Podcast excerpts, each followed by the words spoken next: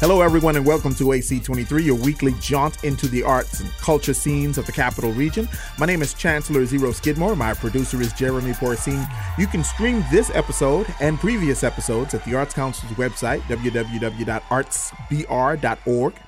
You can even go to Apple Podcasts and subscribe to it, give it 5 stars, and listen to it whenever and however you like. My arts calendar highlights are as thus. Delfeo Marcellus and his Uptown Jazz Orchestra are performing on May 13th, 7:30 p.m. at the Shaw Center for the Arts. Mr. Marcellus is one of the top trombonists, composers, and producers in jazz today. Big band jazz is a rare treat anywhere, so don't miss it. This performance will be preceded by the Alvin Batiste Hall of Distinction Award ceremony. Get your tickets at Manshiptheater.org.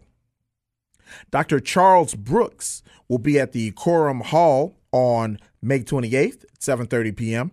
Dr. Brooks is an astonishingly gifted vibraphonist. He and his band will be performing his groove-heavy style of jazz fusion from his previous albums and his new release entitled Soul Survivor. You can check out Dr. Charles Brooks at Corum Hall again on May 28th, 7:30 p.m. And tickets are at artsbr.org. Both those shows will be outdoors and socially distanced. The exhibit entitled Evicted is still on display at the Firehouse Gallery in Baton Rouge. Its overall theme is poverty in America. It's a collection of photography, graphic art, film clips, and interactive displays that respond to the extremely common practice of low-income renter eviction. It's breathtakingly unique and urgently informative. The exhibit is up until May 28th at the Firehouse Gallery that's located at 427 Laurel Street. Admission is free, but you do have to register online so that the number of indoor patrons can be moderated. Register at artsbr.org. All right. Theater Baton Rouge is putting on a production of Noel Coward's Blithe Spirit from April 23rd to May 2nd. This comedy hit is a story of a remarried novelist being haunted by the ghost of his clever and insistent ex-wife. Theater Baton Rouge has some other shows coming up and a sold-out gala to celebrate their 75th anniversary. Here to tell us all about that is the director of Blithe Spirit, Clay Donaldson. Welcome to AC23. Thank you, Zero. So happy to be here. So I know you're really busy, probably just wrapping up rehearsals, right? Getting ready for your premiere. What's that rehearsal process been like in this pandemic? What do rehearsals look like in a theater with this virus going around? So rehearsals have definitely evolved a little bit. This is my third pandemic-era show at Theater Baton Rouge. So we've made some adjustments. It's still very much a rehearsal process like it would be normally, but there are temperature checks, and we're rehearsing in masks, and we make sure that we are just very, very careful in our personal lives so that we can ensure the safety of everyone on stage because we are producing these shows, or performing these shows without masks. So it's important to ensure everyone's safety, but doing theater behind a mask is not really fun, especially when you're running all around the stage and stuff like that. So, it's interesting and it's an adjustment, but I think that we're all just so hungry for art that we'll make any adjustments necessary to be able to do it safely. Well, that's got to be hard as a director, right? Because your actors may be emoting really consistently behind that mask, but you can't tell. Absolutely. So we just took off our masks, or the actors just took off their masks earlier this week, and I just found myself cackling at some of the things that they were doing that I'd never seen before. There'd be times where we'd be working a scene, and I would give a note, and they were like, "I'm doing that," and I'm like, "Oh yeah, you are. I just can't see your mouth." But you don't think about how much you miss when you can't see someone's full face until you see it, and then you're like, "Oh, this is hilarious!" Like. And it just steps it up so much more. So I love the fact that we're able to safely perform these shows without a mask because I feel like, you just miss out on some of the experience when you have to be behind a mask. I hear that. So let's talk about you, Clay, a little bit. Now, you attended the American Musical and Dramatic Academy in New York. Did you grow up a theater kid, or is that something you got into later? I did not. I was a really shy kid. I read a lot of books. And we lived on family land, so we didn't have a lot of kids around. We just kind of hung out with our family, as sad as that sounds. So I actually didn't discover theater until high school. I was a freshman in high school, and I found an audition notice for Grease at Ascension Community Theater in Gonzales, crumpled up in the trash, and I looked at it and I was like, oh, I like that movie. And I was just kind of looking for something to do, so I went to the audition. I sang the a cappella movie version of Beauty School Dropout, which, it makes me cringe now that I actually do theater, but, I didn't know. And I was cast. And I think the bug kind of bit me instantly. And theater really helped me come out of my shell. And I think that was, I think the universe sometimes throws us bones. And I think that audition notice in the trash was really the universe trying to push me in the right direction. And I have just been enamored by it ever since. I would have never thought I would have moved to New York and gone to a conservatory and sang in front of people and danced and acted and auditioned for shows. That was just never me growing up. So it was really a happy accident. I really think it shaped who I am in a major, major way, becoming involved in the arts. Wow, that's such a great story. And so you've done a fair amount of performing as well as directing. Have you ever acted in this particular play, Blithe Spirit? I've never been in this play. I would love to play Charles at some point in my life. I love comedy. One of my main goals in life in any situation is just to be a clown and make people laugh. I found, kind of very early on in life, even before I discovered theater, that I loved making people laugh. And I think I was kind of, subconsciously performing without realizing I was. But it just brings me a lot of joy to make people laugh, make people happy. And this is just, Blithe Spirit is just classic comedy. It's everything you want in a script. It's everything you want in characters. And Noel Coward just wrote it so brilliantly that, it's like, what's not to love? I would love to play this maybe like when I'm in my 40s, which isn't actually that far away, but I would love to be more of like a middle-aged Charles. I think that'd be a really interesting experience. So this play deals with death, but it's not a dark show. I mean, it's PG-13, and it's open to young people of that age, and I think that it is just that. It is a comedy dealing with these ghosts who aren't tormenting anyone in a dark way, correct? Absolutely. I mean, the play is definitely very lighthearted.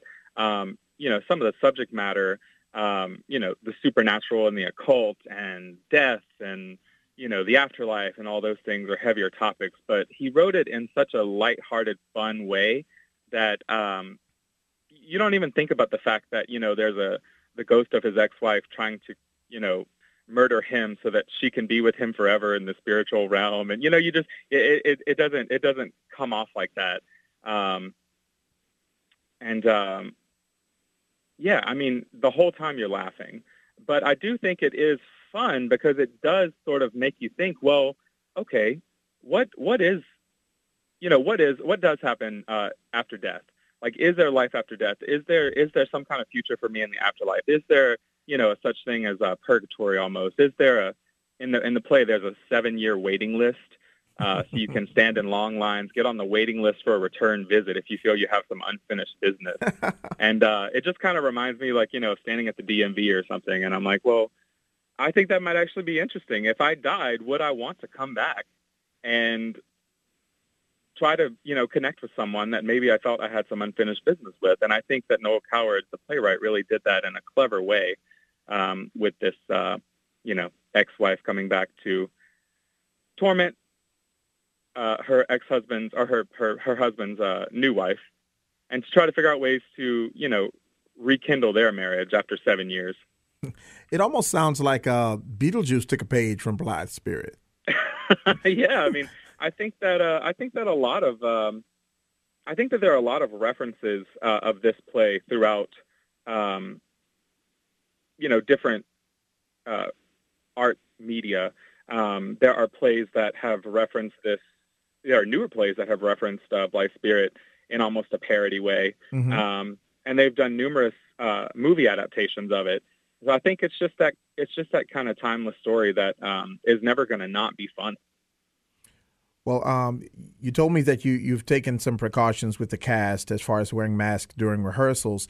What precautions is Theater Baton Rouge taking for the patrons who are coming to see the show?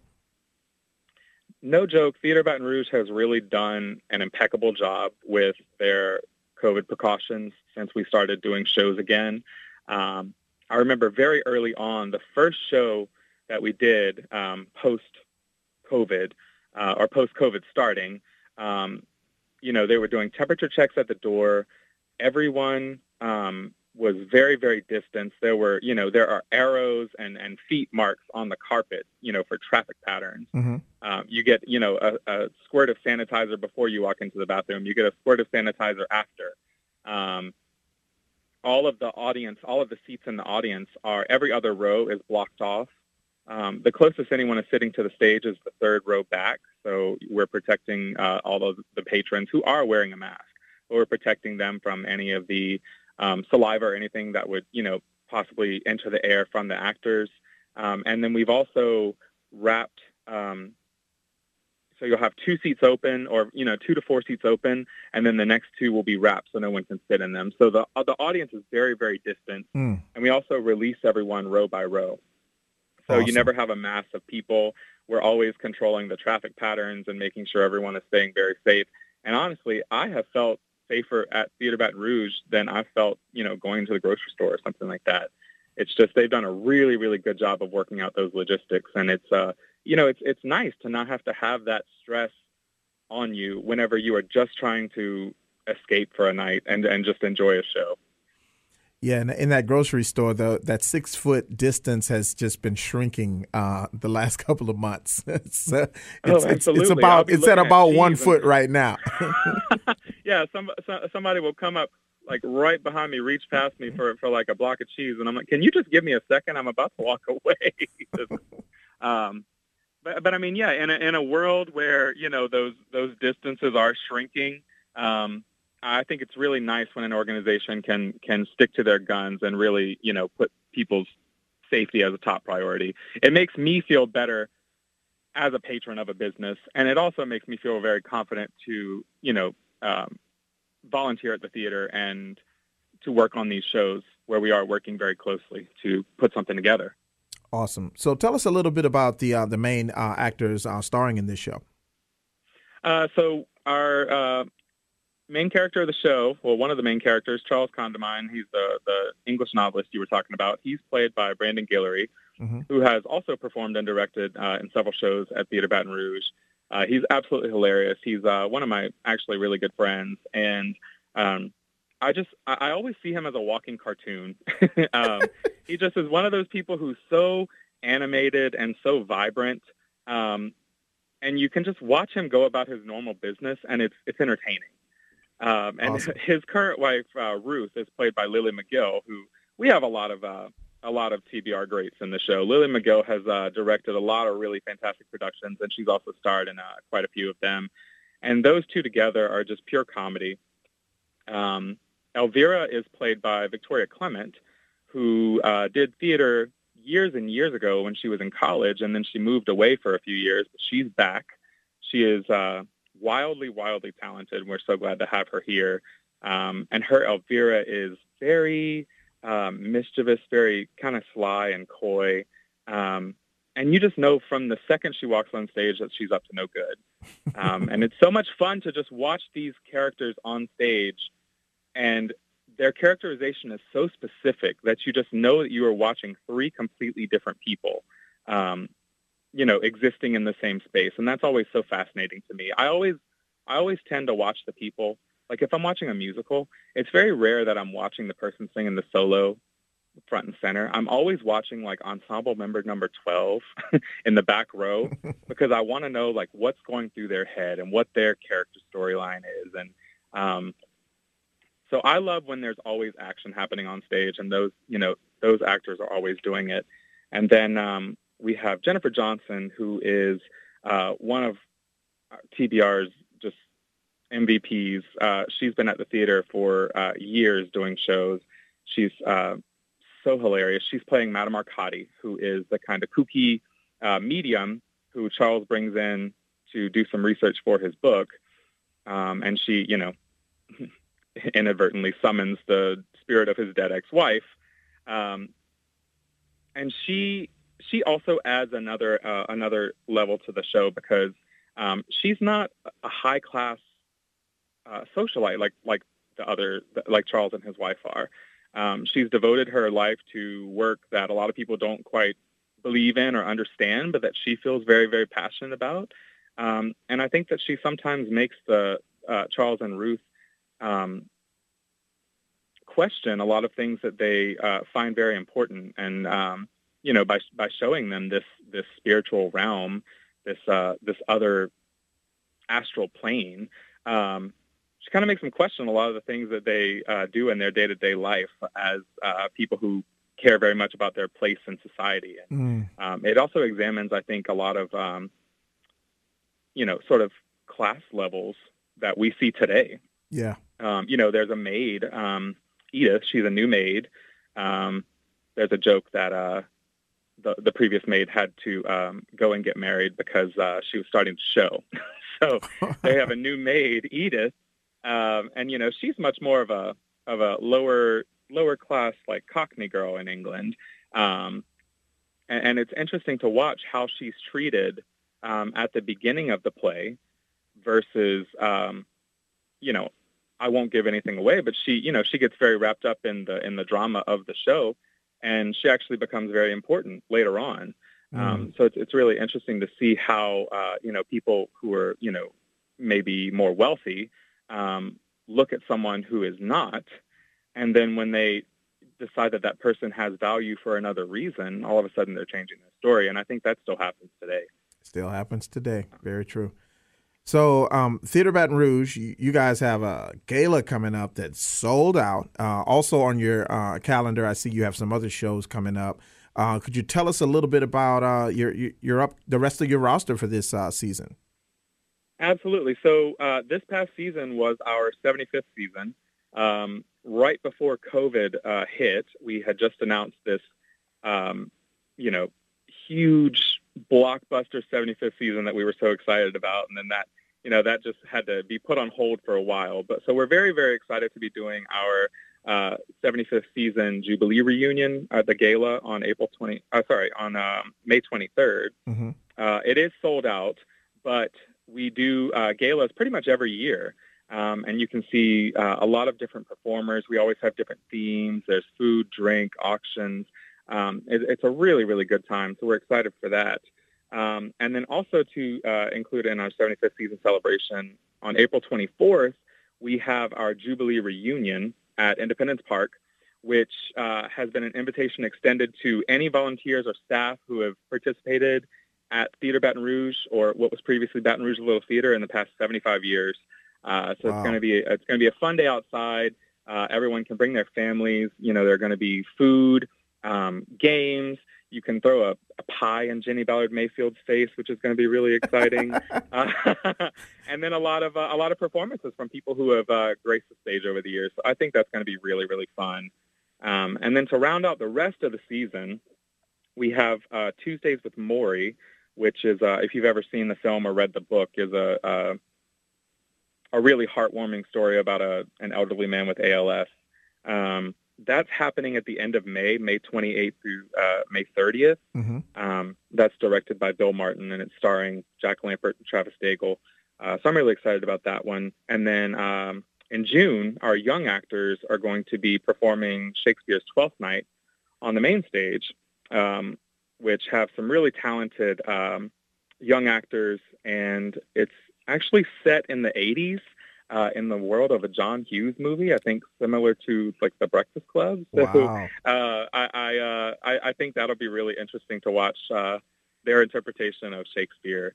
And then, of course, our summer camps, which we are excited to be able to bring back, you know, now that it's a little safer for everyone to gather. We've got summer camps in May and June for kids who are in grades 1 through 5 in the fall. Brandy Johnson is teaching creative dramatics for little ones for the first 2 weeks of June. And then for students in grades 6 through 12, Beth Bordelon is teaching a musical theater camp June 14th through 15th. So those are really fun. The kids learn a lot about theater and, you know, mounting a show and all the different aspects. And then they actually do a full performance. So if anybody has kids or teenagers who need some way to express their creativity this summer, the summer camps are a really, really fun time. And where do they go to find out about those summer camps? So you can go to the website, theaterbr.org, or call the box office, 225-924-6496, and they're always happy to talk your head off. Well, that's awesome. And for upcoming auditions, do you guys have any auditions coming up? If there are any budding actors and actresses out there, or even directors who might be interested in working with you guys? Absolutely. So those two shows are going to round out this 75th season, but we're going to be announcing our 76th season very soon. There are always opportunities. We're always welcoming new people. Actually, one of the actresses in Blithe Spirit, this is her first time ever performing with Theater Baton Rouge. So I love seeing new faces and being really charmed and surprised at an audition. We definitely post them on the website when auditions are happening, but I find that the easiest way to stay the most updated is to follow Theater Baton Rouge on Facebook or Instagram, mm-hmm. Because we'll always have audition notices, other volunteer opportunities. There are always calls for directors, music directors, choreographers, stage managers, or even people who just want to get their feet wet and maybe, work as part of the run crew backstage. There are always, always opportunities for people. And Theater Baton Rouge does a really, really great job of welcoming new faces with everything that we do. So if anybody is interested in even possibly exploring the idea, I know Jenny and the staff or any of us would love to talk to them. So call in, write in, email, and there's really something for everybody. And it's a great time, and it's a great place to kind of, find a tribe or a chosen family if you, if that's something that you feel would enrich your life. I know I've made so many friends there, and it's been really, really rewarding. So I would recommend, anybody reach out to Theater Baton Rouge or any of the performing arts groups in our area. There's so much talent in Baton Rouge, and I think it's really underrated sometimes. Thank you so much, Clay, for joining us today, and we're looking forward to the show. And everybody, definitely go check out Blithe Spirit. It sounds like a great production. And this is Chancellor Zero Skidmore for the Arts Council and AC23, and I'll see y'all at a show. Bye-bye.